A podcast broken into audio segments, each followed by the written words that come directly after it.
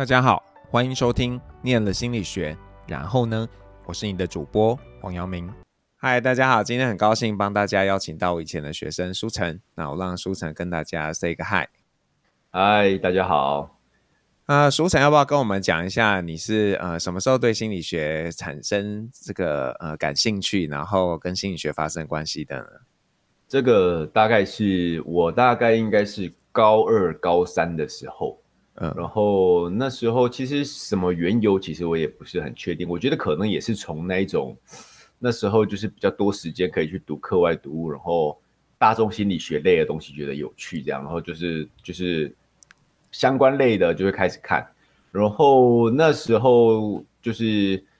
呃就会读到一些，比如说像我记得我印象中是部分是弗洛伊德跟阿德勒跟还有那个刚我突然忘记他是谁，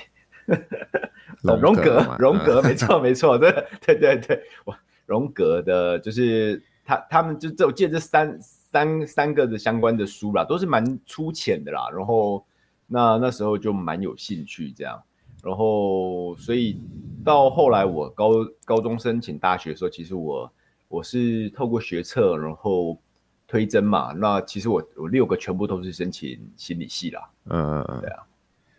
那后来是只有我们上，还是说呃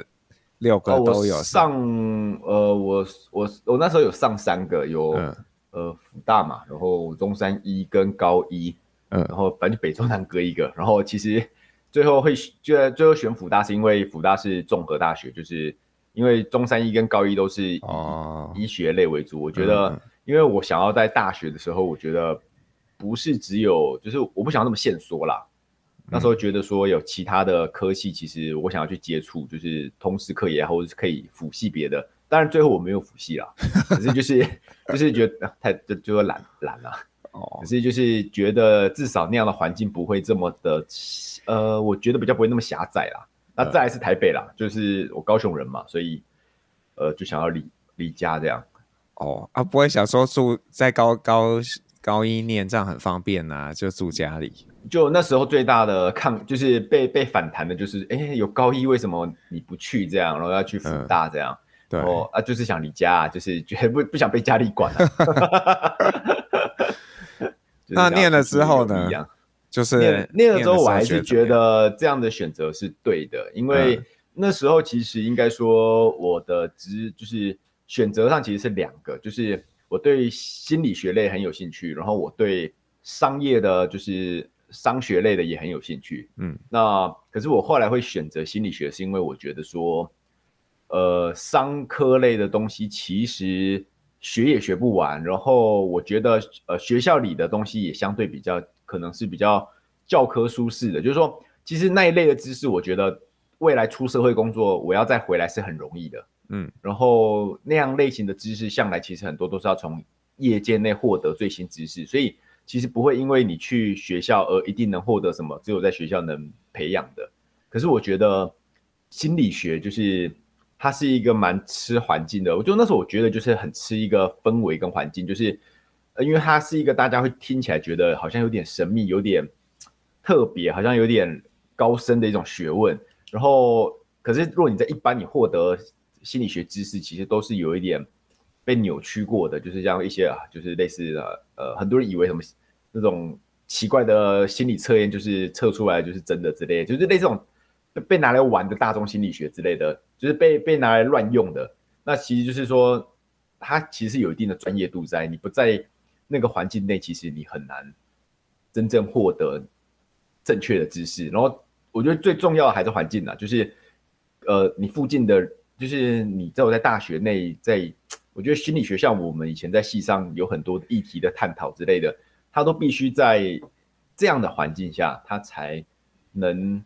开放的，相对比较开放，比较有包容性的去去被拿出来讨论，然后大家也比较愿意去谈论它，大家的心态我觉得也会比较开放一些。那这个我觉得是最最稀有的，就是反而最最不容易的。那那你自己怎么说？你后来没有继续念书嘛？是什么样的？为什么会做这样的决定？呃，没有念。其实应该是主要也是大四后面那一段时间，就是也是可能短暂的迷茫吧，就是有点念念不下去，就是呃那时候觉得以前会觉得自己可能会想要走色文智商类，可是后来发现其实那样呃那时候觉得其实同温层有点重了，然后某种程度上，诶这样子要怎么讲？有一点受不了那时候同温层的一些现象，然后或者一些氛围，会觉得常常都是在讨论，然后辩论，可是却没有实物的建设性的行为。就是，然后应该是说那时候整体对我而言，会觉得说，我想要一个更明确、可操作性的，就工具性、可操作性的一些方向，因为会有点迷茫。那时候就是出来之后会觉得说，因为面临要。职业的选择嘛，也会觉得说，好像好像都是靠，就是就是我好像没有什么东西可以证明给人家说，哎，其实你有能力可以胜任什么工作，然后你有能力可以做到什么事情。就是我们很我们我们之前很常存在一个很开很很很善于讨论、很善于辩论的一个环境，可是当要做实际行为的时候，我觉得常常就是心有余而力不足，或者被环境所限制。所以我那时候想要追寻更。更有，应该说，呃，怎么讲？更有掌握性的那种感觉，就是说，我会希望，就是我能知道我学得什么技术，然后我什么技术能应用在什么地方，然后这个东东我可以工作上来说，呃，职业上来说，我能获得怎么样的报酬是合理的，然后再来之后，我可以用这样的工作应用，呃，这样的技能应用在什么方面？就是是我我希望更明确，所以。那时候会觉得说我，我我希望学一个更明确的技能，而不是说我还要再继续读书，然后继续做。我觉得有点就是那时候智商类的东西有点摸，我有点摸不着，抓不到，嗯，然后也找不到动力支撑自己继续念下去。然后也觉得再来也是实物上的评估，觉得当心理师的职业还真的是，我觉得出来社会是蛮辛苦的，就是呃收入真的不高，然后做的事情我觉得。呃，精精神劳动又很多，我觉得啦。然后我觉得精神劳动很多，然后其实收入又非常极不成正比，然后养成过程又非常的高，嗯，就是一定要 硕士，然后又要好好再才才能去考证。然后我觉得整个就是一个投资来说，我觉得非常的不成正比啦。嗯嗯嗯，对啊。然后而且我觉得对道德绑架很多啦，我觉得。这是我其实我觉得这哦，你这样现在说起来，我觉得这才是应该是我最。最不想继续念下去，然后去，比如说去当心理师之类的，因为说道德绑架嘛。对，在我感觉里，我觉得那个道德绑架太重了。然后我又是一个耳根子比较软的人，就是说，嗯、如果人家只要这样讲，哎，你心理师，你是不是应该怎样怎样怎样？我我就算理智上知道、呃、没有，那是不不一样的事情，可是我还是会就是就是受影响，而且是很蛮严重的，所以我我我就要避免。自己把自己陷入一个容易被道德绑架的过程，所以就毅然决然的创业嘛。呃，创业其实也呃也算呃意料之外嘛。应该说，所以我没有继续念嘛。那我那时候毕业之后，我就在台北大概多待了将近一年。那前几个月不得不说，因为其实心理系大学刚毕业的时候，其实呃不是那么容易找工作，就是。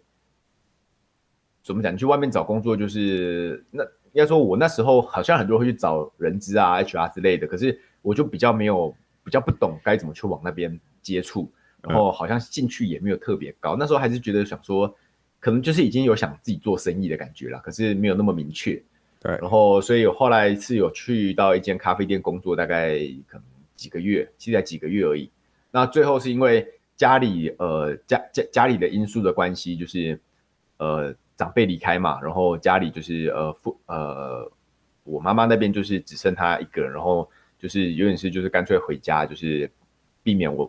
父母太辛苦这样。嗯，对啊，所以那时候台北又觉得说，啊，其实在人家咖啡店就是哎待了一阵子，觉得其实学的是蛮开心的，就是能直接接触客人，然后能有一个学到我觉得比较能实物应用，然后看得到看得到成效，就是哎你煮的好不好，其实客人就会。会会会会显露给你看，嗯，对，那所以就比较有一点工作成就这样。那回来之后就回高雄之后，呃，高雄跟台北不一样，是高雄的服务业其实没这么发达，所以说同样要再去找其他咖啡店工作，或者是其他餐饮类的工作，就是想要继续这个下职场下去就会比较难，所以我就毅然决然就是反正就回来嘛，那我就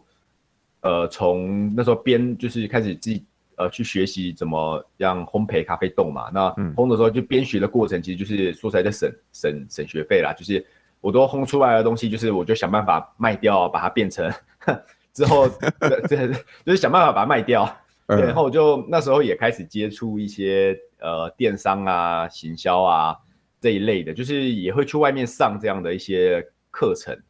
然后所以就是回来之后接触比较多行销跟电商类的一些。团去呃一些团一些团体啦，嗯，那所以就是决定就从电商开始，所以我就从网络上开始卖咖啡豆嘛，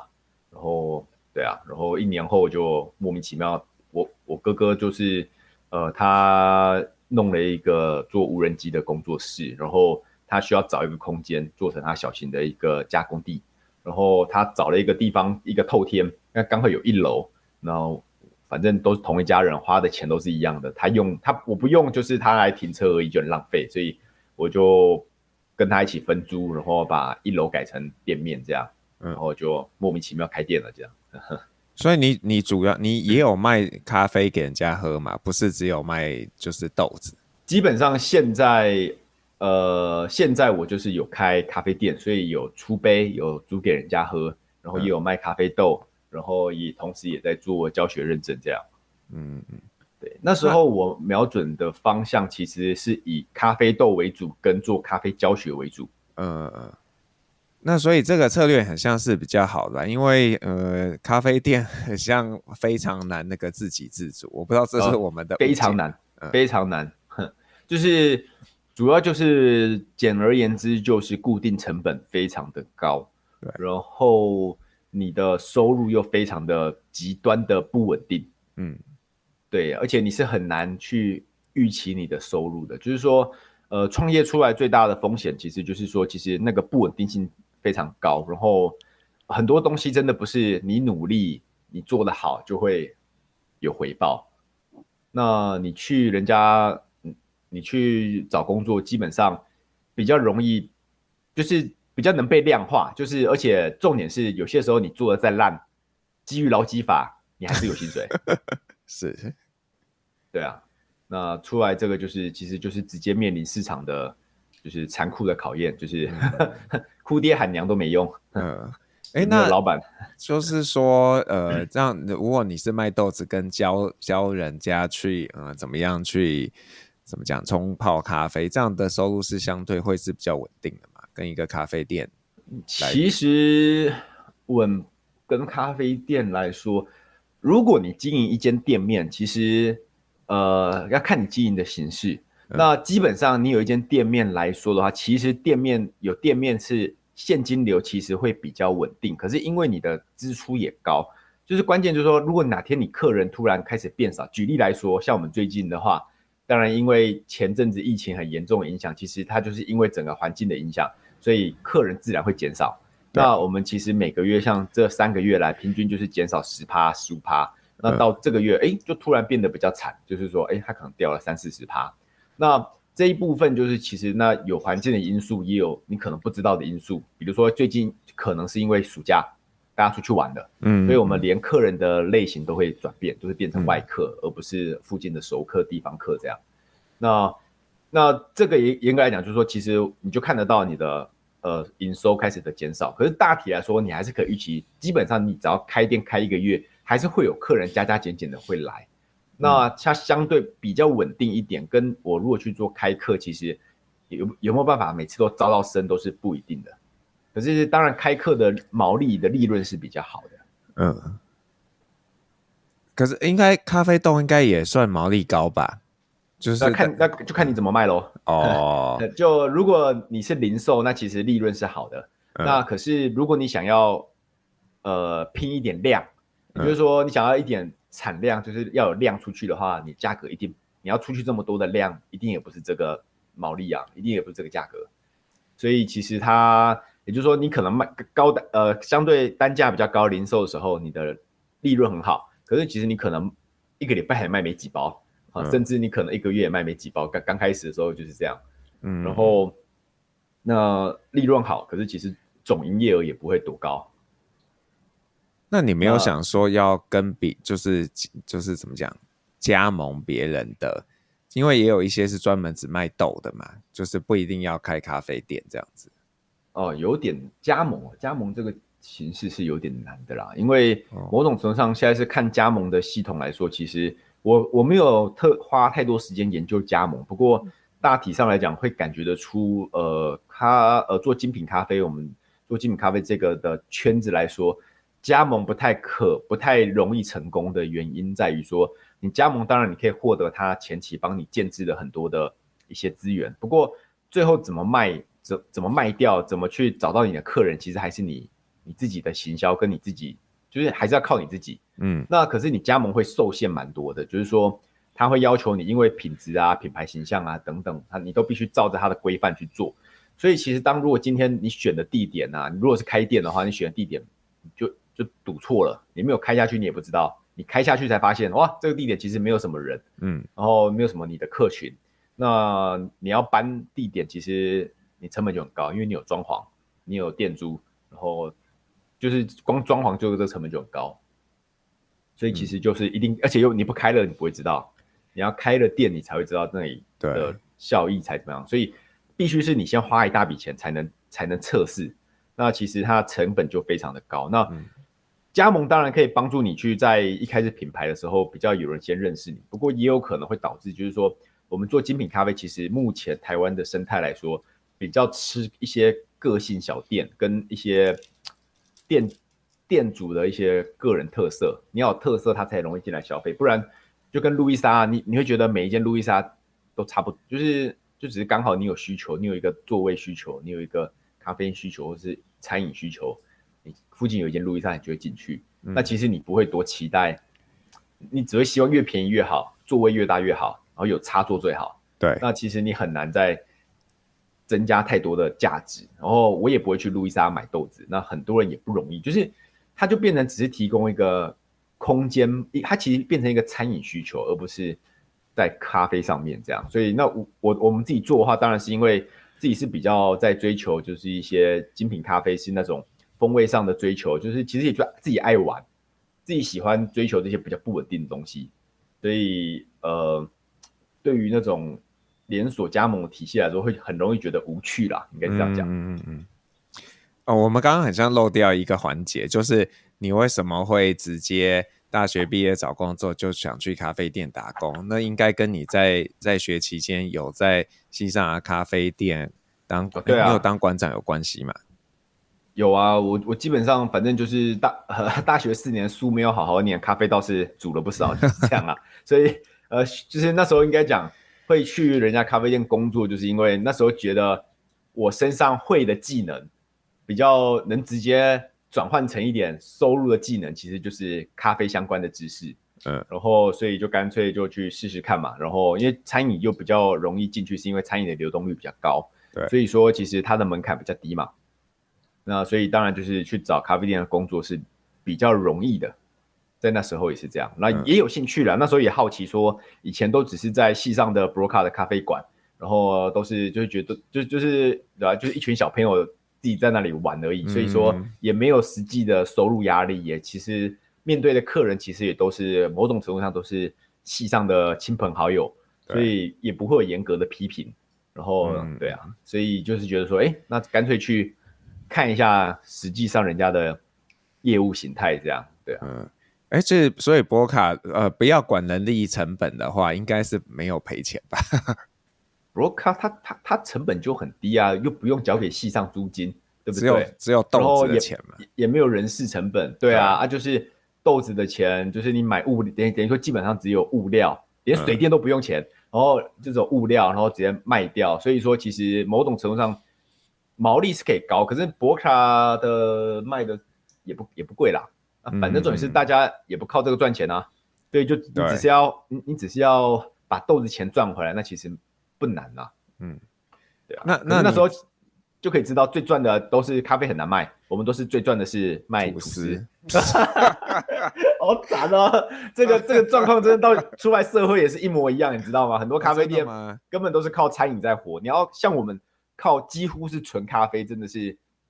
很少，所以也会很辛苦。嗯，好，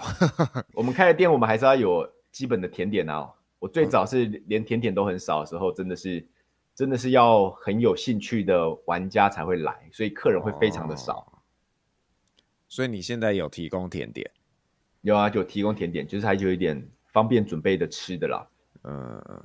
了解。哎，那那你家人怎么看你？说你很想念心理学，然后念完心理学之后跑来开咖啡店？哦，对啊，所以大概就是被呛了一下，就是当初呃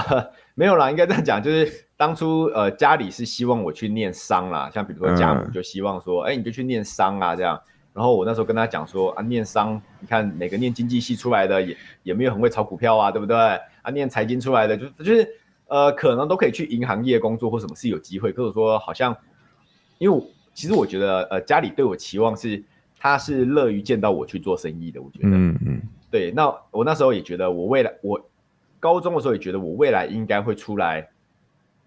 自己，我我一定会想去做生意，做商商商业类的东西。我觉得我一定会，嗯、因为我很有兴趣。那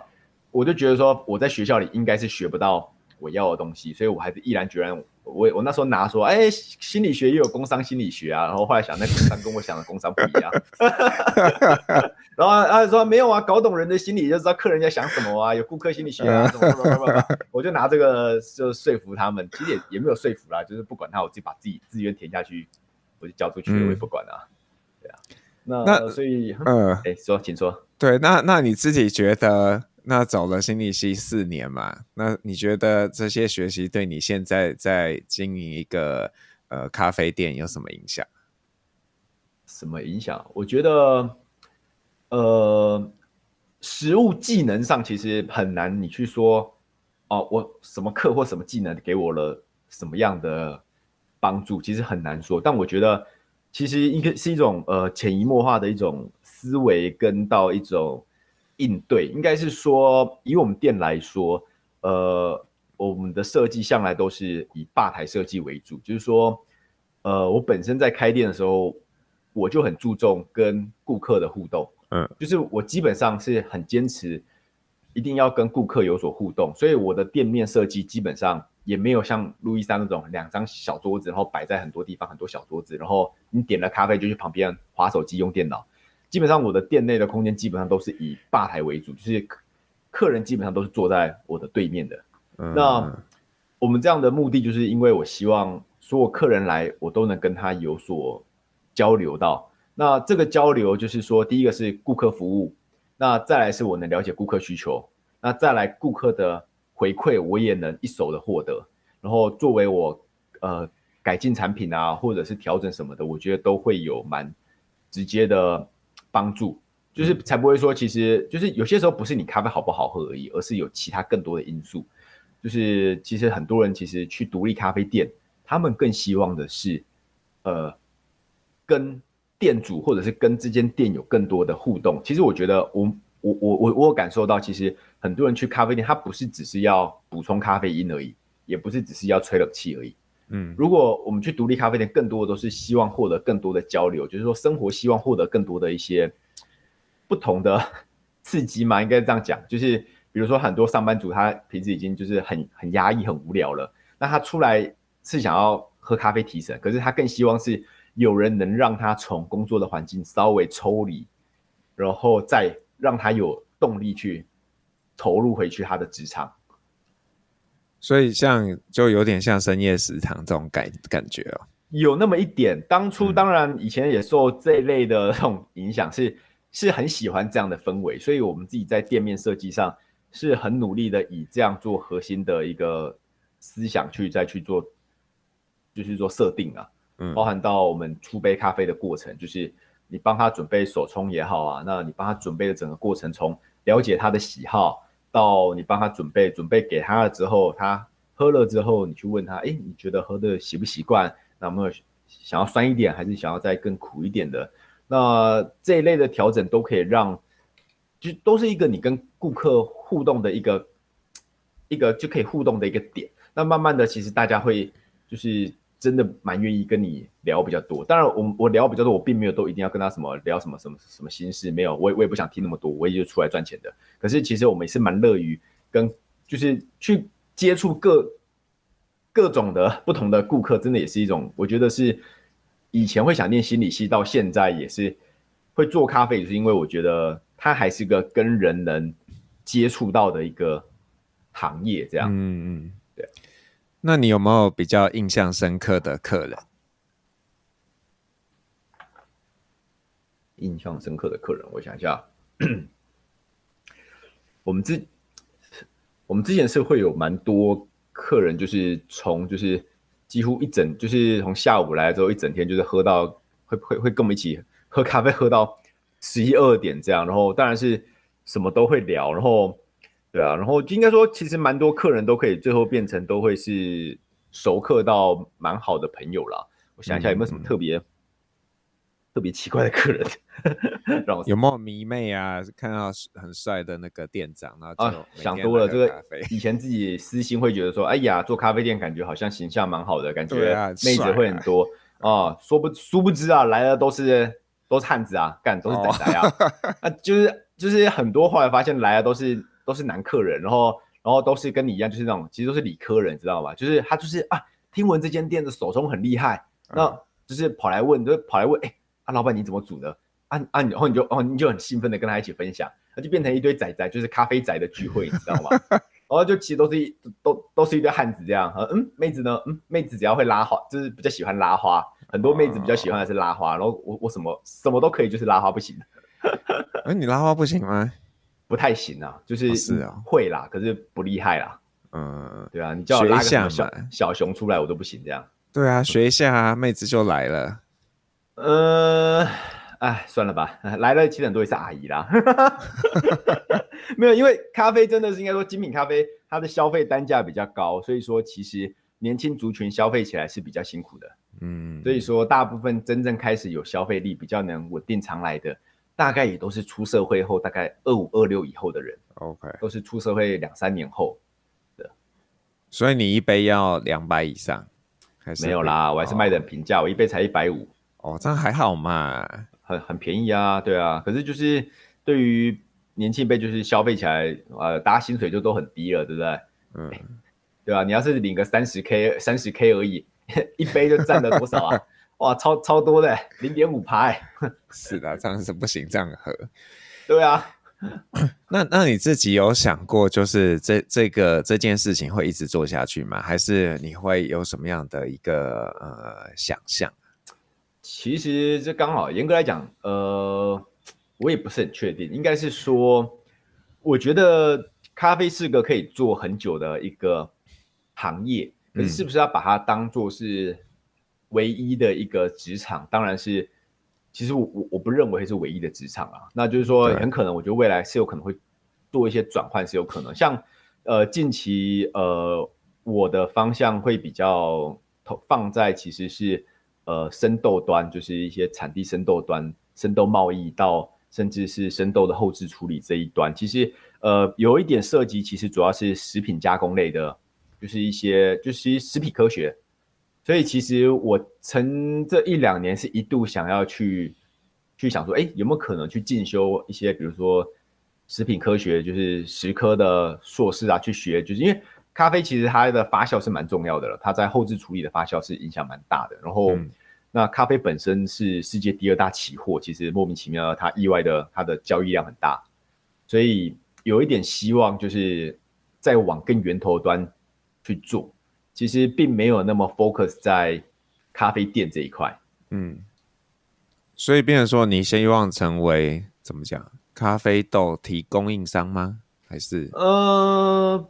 不是、欸，我刚刚说其实应该是比较接近，可能会有一点想往贸易商，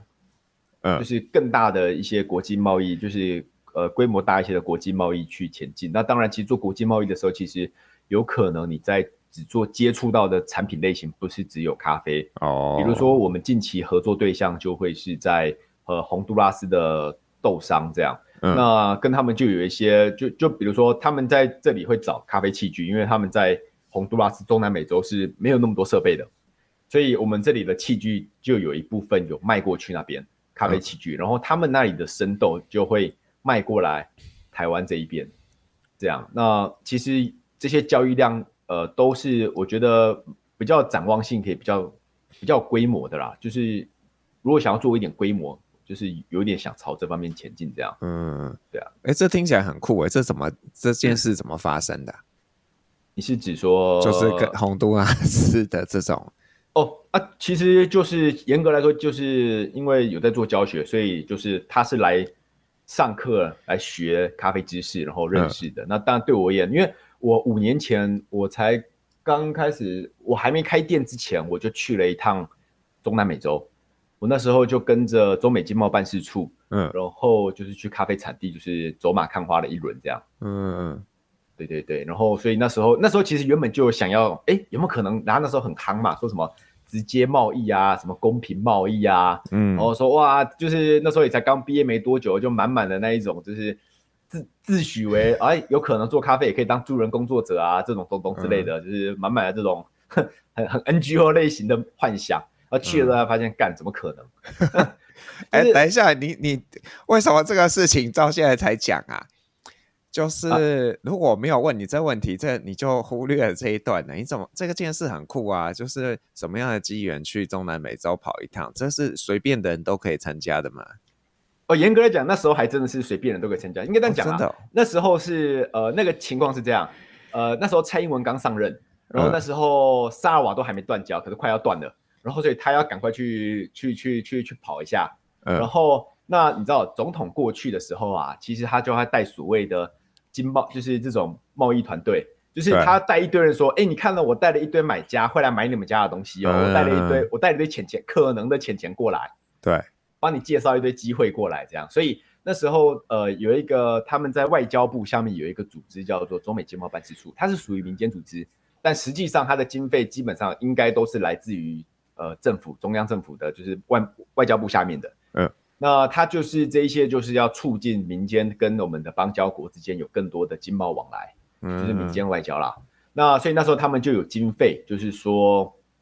有经费说，就是他们因为呃中南美洲他们咖啡一直都是他们蛮重要的经济作物，对，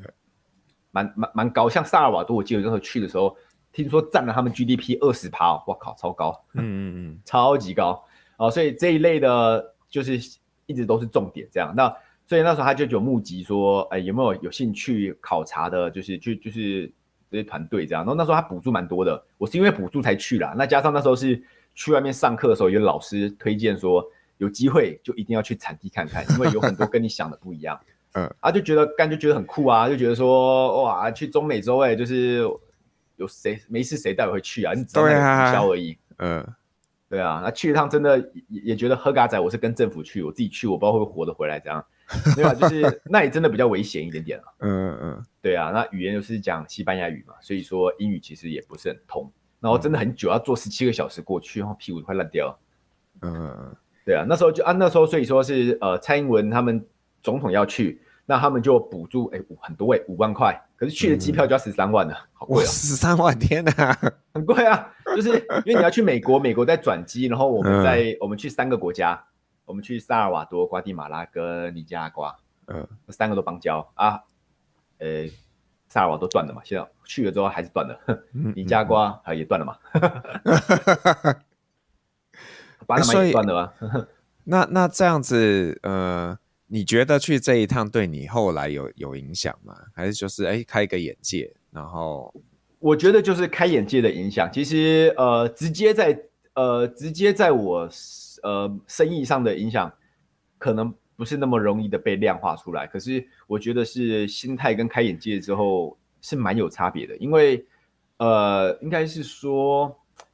后来对我。生意上最多的差别是，我知道有些人是在呃吹牛，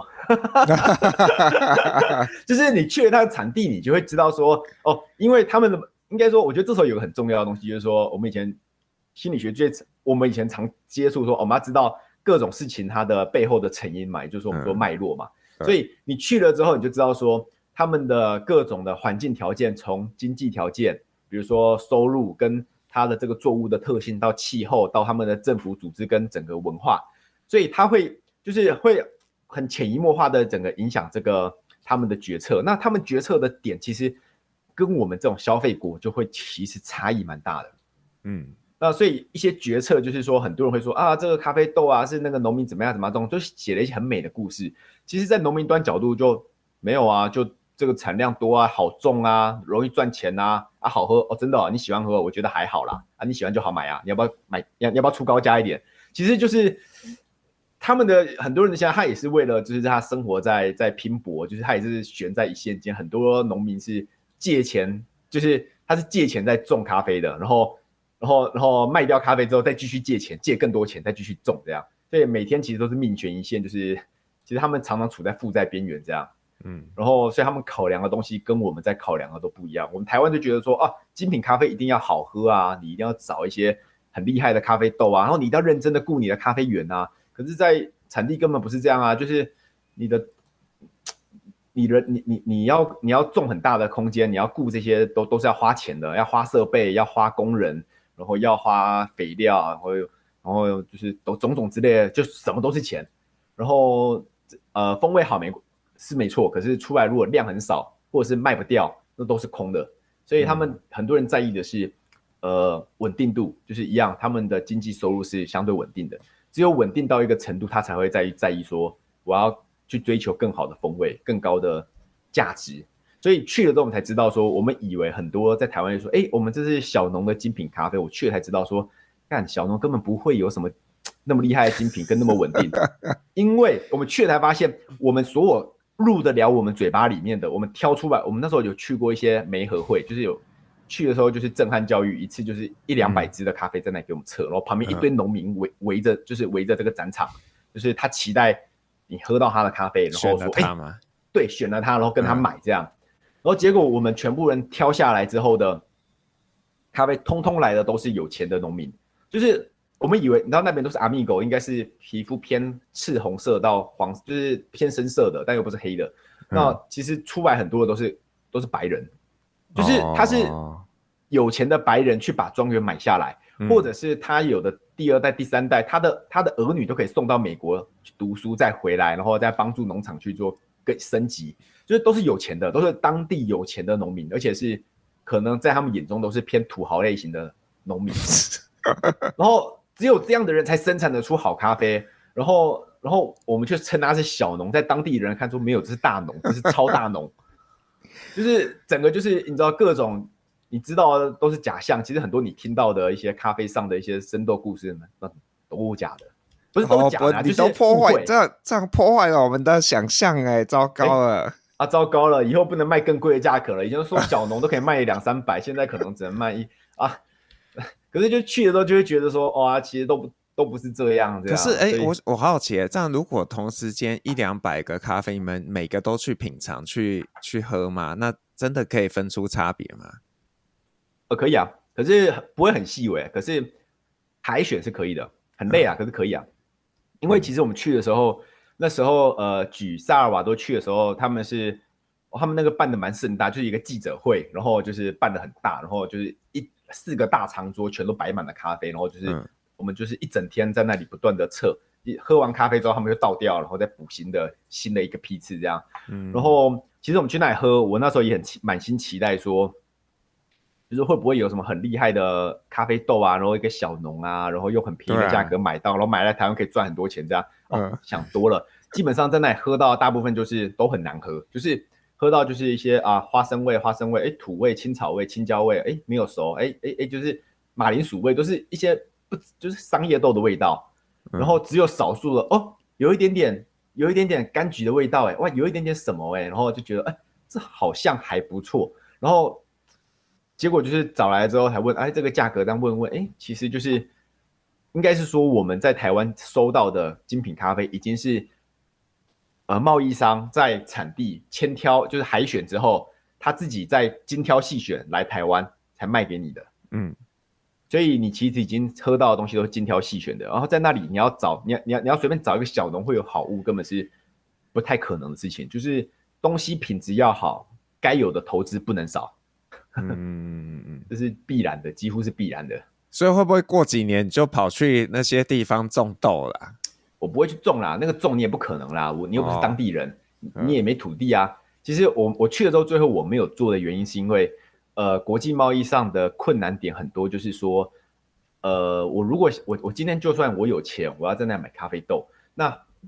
一个问题，比如说我现在喝的咖啡豆可能非常好，可是他农民给我的时候，他可能会掉，他可能也会耍诈，给你 A B 货。嗯嗯，就是我给你喝很好的，可是我给你的时候里面掺一堆烂豆，嗯，然后这个问题其实就是屡见不鲜，因为他跨了一个国家。今天你跟他说，哎、嗯欸，你的豆子有一点问题，他可以装死摆烂，他说没有啊，怎么有问题？是不是你台湾怎样怎样怎样怎样怎样？然后反正最后他也可以两手一摊啊，不然你告我啊啊，怎么可能去打跨国贸易、跨跨国的那个在、嗯、那个诉讼？不可能，嗯，你你你就算你的一个货柜两三百万。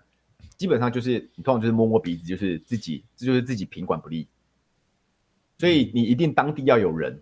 就是你做贸易一定当地要有国际贸易，当地一定要有信任的人帮你把关，帮你去处理滴滴扣扣的事情。嗯，而且当地人的文化个性跟你又会有很大的差异，所以加上语言的差异，其实不太容易。所以你现在有一个洪都拉斯的线的，嗯，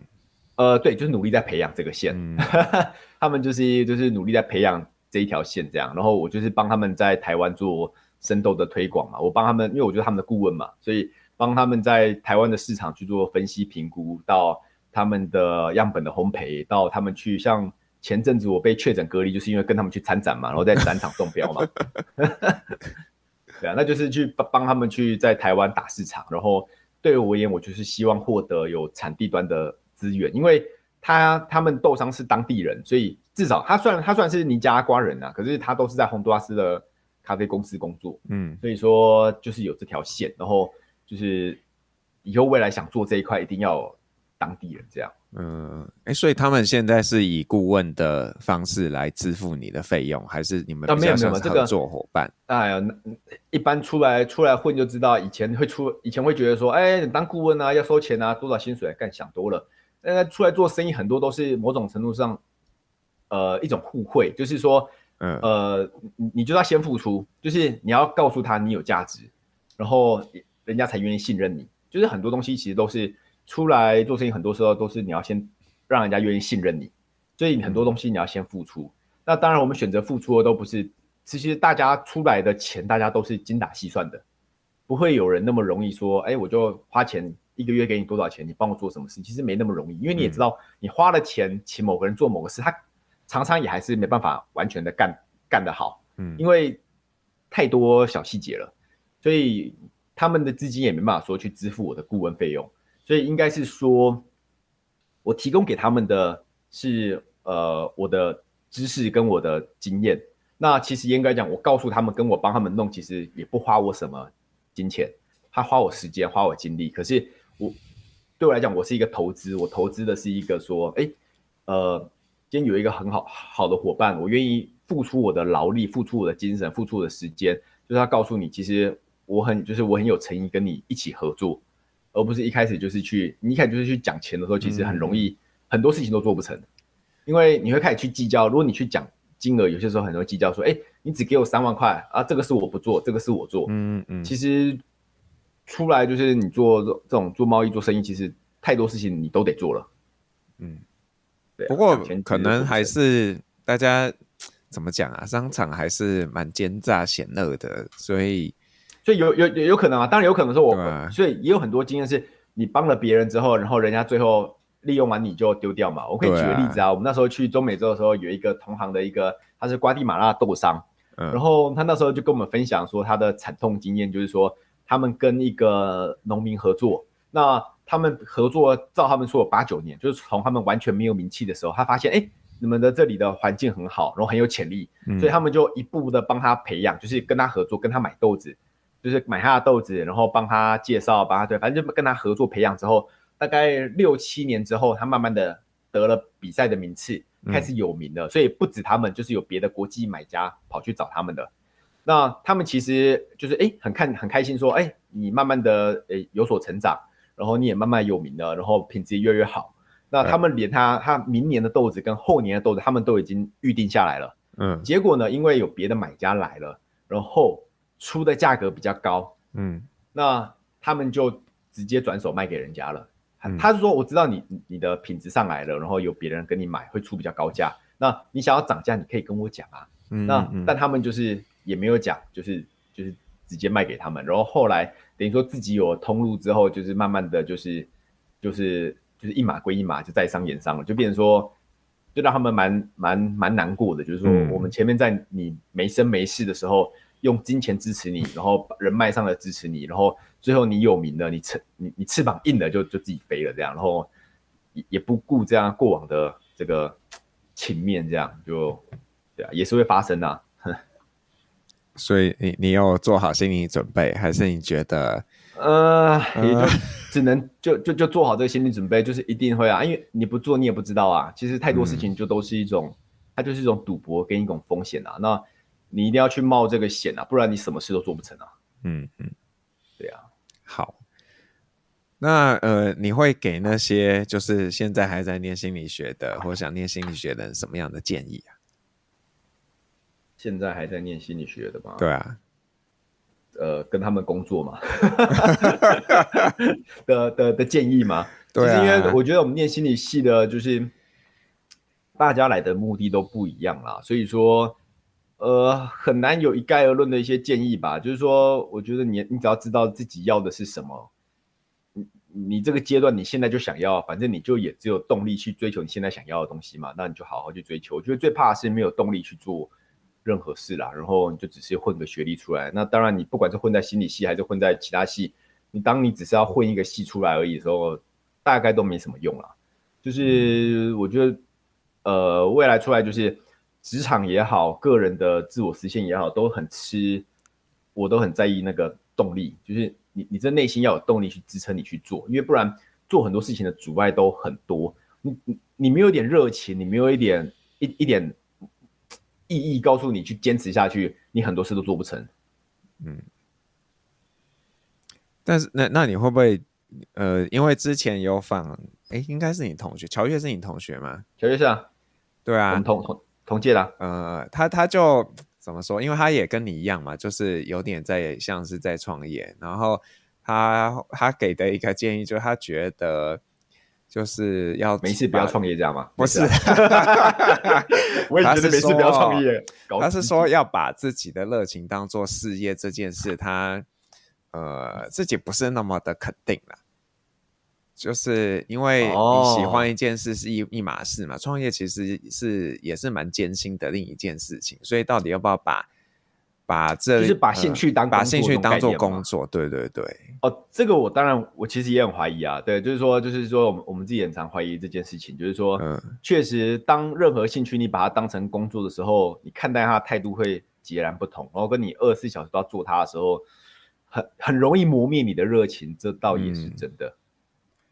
不过，不过，呃，呃，我应我应该纠正我自己的说法，应该他他应该不是只创业，因为之前有一个那个呃访了一个老学长，呃，不能说老学长，反正你我也没遇过的学长，他就说他觉得如果工作的话不一定要做自己有热情的，可是如果你要创业的话，一定要做自己有热情的东西来创业。嗯，这个我认同，嗯，这个这蛮认同，因为创业更更多东西你必须要。自己去，呃，那个动力要由你自己去开始，因为没有人会 push 你说你要做什么，你要做什么，你要做什么。对，啊，你工作的时候会可能会有个主管，会有个老板，或者是因为你收了一个某个职务跟某个薪水，所以你会知道说，哦，我在正常来说，社会上对我要求是我一定要做到什么东东，所以你有这个东西 push 你去完成某些事情。可是创业就是它是一个没有边框、没有框架的东西，所以你必须要自己去设立一些框架跟一些目标，然后再推动自己去执行。那当然就是，那你就得燃烧你的热情当做燃料啊，不然你要怎么前进？那你觉得他们要怎么找到自己的热情所在啊？哎、欸，多试啊，真的就是多试，多、嗯、多学多试。其实，比如说我当初在念心理系，我我并不觉得我出来会要做咖啡店。嗯、我那时候觉得毕业后，如果我，我那时候不想考研究所嘛，所以我会觉得说，我应该可能就是因为我家里呃，我妈妈他们是做保险的。所以我会觉得说，那我可能去做保险吧，我可能就去当业务跑跑保险看看这样。嗯、然后但没想到我后来觉得说，其实哎，在我身上反而累积出的技能是意外在布洛卡待在布洛卡里的咖啡技能。嗯，然后也就是说，这算是一个意料之外。当初单待布洛卡其实就是就就只是呃，好像煮咖啡好像还不错这样，然后有个空间可以让我们用，就是有一个空间可以让我们窝这样，就是一种私心而已，也没有说要培养自己什么什么能力这样。那但就是其实我们出来也发现，其实很多的创业的人或者很多在职场上，他其实有一些力呃不错发展的人，常常都是在很多他的能力的培养都。可能不是他有意识的培养，可是都是在他至少他很努力的去，呃呃体验他所有他该体验的，然后学习他在就经验他该他现在可能可以经验到的东西，可能不知道哪一天都会变成意外的养分或意外的能力这样。嗯嗯，对啊，所以比如说我也觉得说，我之前想过说有没有可能我之后不是纯粹做咖啡店这个工作，而是。呃，其实我们我们常做的都是在做行销，就是我们要想办法把自己的品牌推出去嘛。对，所以其实花很多心力再去研究怎么样去做品牌，怎么样去做行销，怎么样去下广告。嗯、那其实这过程当中，我们自己就某种不能说专业，但是因为你被逼着，你一定要碰，你一定要去理解去学，所以也会有一定的一定这样的能力。所以我们是以我也有朋友，就是他原本有自己的事业，但后来他发现他。在做这个行销广告操作，然后文案文案撰写、广告操作图，就是呃图像啊这一些的品牌建造，他发现他蛮善，好像做的不错，然后加减开始接案，嗯、就是帮帮帮朋友做，结果后来他这个反而变成他的一个主要收入，然后他反而原本自己在做的就、嗯、就就慢慢的式微了，也也没有不好了，有赚到钱嘛，有自己喜欢的事，啊、对，赚到钱，然后就就也还不错这样，然后他也认识了更多的。有了，他有帮到他的事业了，就是说，因为他他帮很多人做品牌，同时他就是就像呃，就就帮人家，就是会认识不同的行业别，嗯、有些时候就是可能是他的客户，嗯、或者也可以帮他引荐到其他的资源，这样。嗯嗯，对呀、啊。好，那我不知道书成还有没有什么想要跟这个听众分享的，就是除了刚刚有提到的东西之外，哦，好多好乱哦，所以我觉得。呃，一直没有吧？有有兴趣的，欢迎都可以再来问我这样。因为我觉得很多东西中就是都是要讨论出来的。因为就是不得不说，我觉得创业这个过程，就是说到底会遇到什么问题，我们真的都其实也很茫然，都不知道。因为每天几乎都是一个全新的挑战跟开始，你到底会遇到什么样的人，会遇到什么样的问题，其实都不知道。所以其实并没有那么多的说，哦，我一定要先做 A、B、C 什么步骤，然后我接下来会遇到什么问题。都没有预设这么多，因为当你发现你设，我觉得过往的一个经验都是，很你你试图准备的很周全，然后你就会发现你几乎很难做做的周全。你想要做计划，几乎都很难赶得上变化，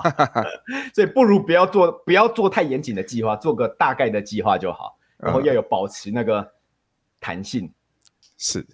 对啊，保持那个弹性，我觉得很重要。所以我觉得我们念心理学很棒的，就是说。我觉得以前在系上给我最多的就是，呃，一个很重要就是要去实践，就是鼓励你去，你想想学什么，你好奇什么，你就去实践，你就去做。对，因为这样才是学的最多、最快、最扎实的方法。我，嗯，我真的认为是这样。哎，嗯嗯嗯，对啊，所以想做咖啡就去做，做了发现不行的就算了，就换嘛，对不对？可是你不做，你就是永远都不知道。对，真的真的是要多多学、多做、多实践。实践，然后找到自己的天赋也好，找到自己的热情，也都是在实践的过程才会知道。因为你可能以为的热情，在你实践的过程发现，哇，它其实很很不不耐燃呐、啊，就是很快就就磨掉了，就哎呀，一下就烧完了。我以为的热情其实还蛮薄的，这样，嗯嗯嗯，这是蛮可能的。对啊。好，那如果你是 KKBOX 的用户呢，你会听到书成要点给你的一首歌。那请书成跟我们介绍一下你要点什么歌，然后为什么？OK，我们想推荐给大家一首歌，就会是一个 We Are The Man，都是一首呃，它是一首算传歌，就是一种传歌类型的 style 这样。那它里面主要在说的就是说，呃，以前航海时代，呃，捕鲸船它出发去捕鲸。的过程当中，就是其实你出去海外的过程，我觉得，呃，其实跟呃出社会跟出来创业闯荡其实非常的像，就是你很快的离岸了之后，离离开了安全的岸边了之后，你到了一个大海中，很可能风平浪静，可是也可能突然就狂风暴雨。然后，呃，你可能要捕鲸，你需要猎杀鲸鱼，可是鲸鱼其实也蛮凶狠的。其实你在呃赚钱，你在捕鲸的过程当中，你很可能失去你的生命。然后，那你在海外的过程，其实其实也常常是资源非常有限的，就跟我们创业过程其实非常的，所有资源都非常有限。所以它里面说的 Wellerman 就是那种补给船，就是呃，大家就是鼓励大家就哎，再撑着点，其实很快的就会有补给船带着兰姆酒、带着茶叶、带着我们的补给品过来这样。然后其实就是一个我觉得嗯，蛮能让人在困难的时候稍微振奋一下心情，去维持自己的那种 energy，让自己再去继续挑战下去这样。对啊，所以我是蛮喜欢这首歌的。嗯。好，那就呃非常谢谢朱晨今天跟我们的分享，拜拜，拜拜，我是黄耀明，我们下次见喽，拜拜。